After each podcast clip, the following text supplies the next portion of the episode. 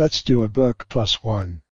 As I concluded plus zero, I shared the first directive for doing a book. I'm hoping that you can see that writing a book is near the last step in the construction process. Before that, we need to figure out what we want constructing the book to do for us.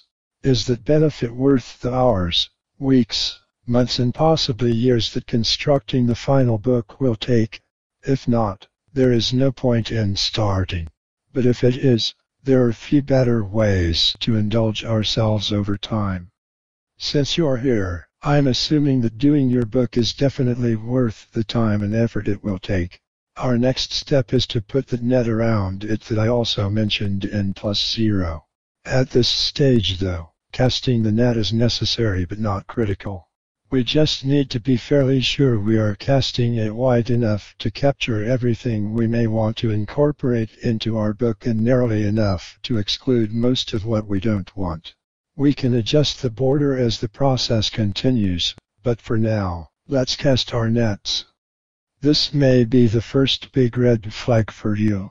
It's where we turn down our egos and enthusiasm.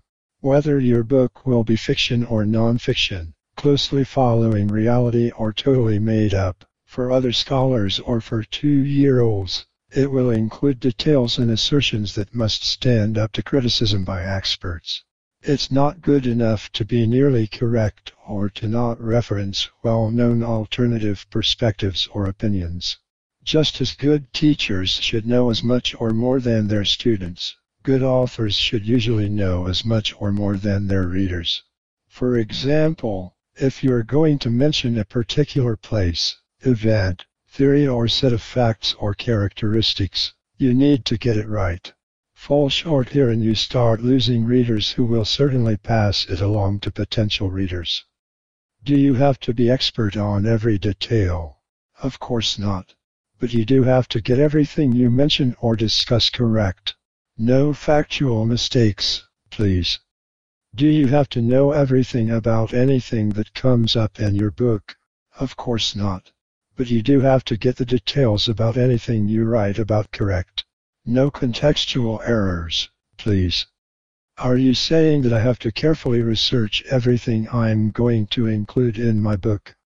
I am indeed saying just that. Do your research, and do it before you start constructing your book. Definitely do your research before you think about how your book will be organized. The structure and content of your book comes from your research. It is not something you impose on your research. You may have a story or theme in mind, but its structure and content should emerge from your research. Let's get our research underway. Here there is good news and bad news. Just to be upfront with you, I don't know much of anything about the elite authors who write a book or two or three every year and who seem to have endless knowledge about most anything and everything. It is indeed impressive. Although I don't know this for sure, I'm pretty sure that they have people. Their people do their research, fill in the facts and details, or at least fact check everything for the author. If you have people, Sit down with them for an hour or so, giving them a general idea about your book, and then set them to work. They can produce a reference database for you. And if something is missing while you do your book, they can pop out and fill in the missing detail or information. Easy peasy. No people. Me neither. We will just have to do our research ourselves. There are many approaches to researching for a book. Even so, the core idea is always the same. We want to learn as much as possible about what goes into our book and, just as important, as much as we can about those who will consume what we produce. Having said that, we really do need to put a net around it. We can never know everything about anything.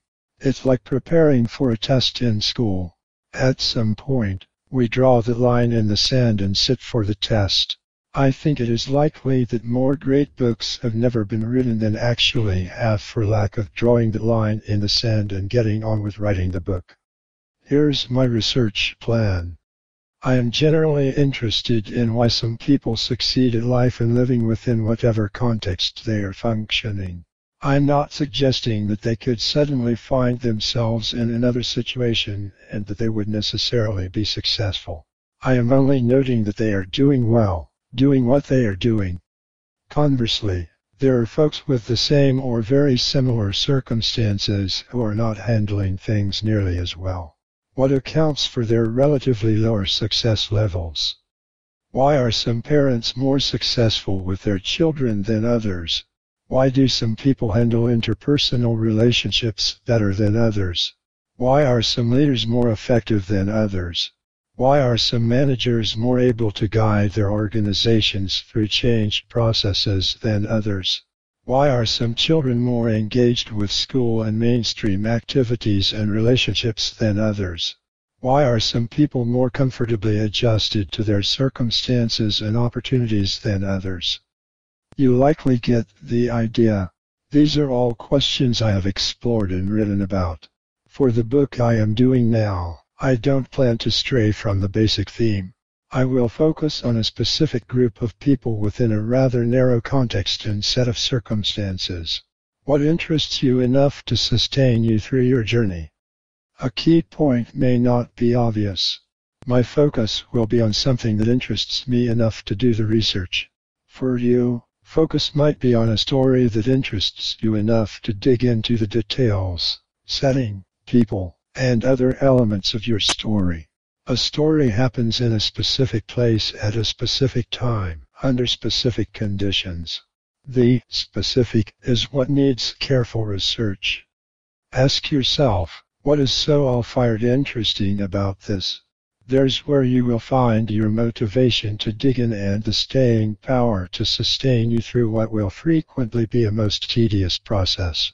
Just as important, that all fired interesting will show through when you get to the writing step. It's what makes it more fun than tedium. That does it for plus one. I'm hoping that one point comes through. Take the time and patience needed to do your research. Your opinions and musings may be very helpful for your readers, but filling in the facts and details accurately and as fully as required is what will give your writing depth and verisimilitude. For now, be well, do well and do something nice for someone. He or she will appreciate it and you both will have a better day.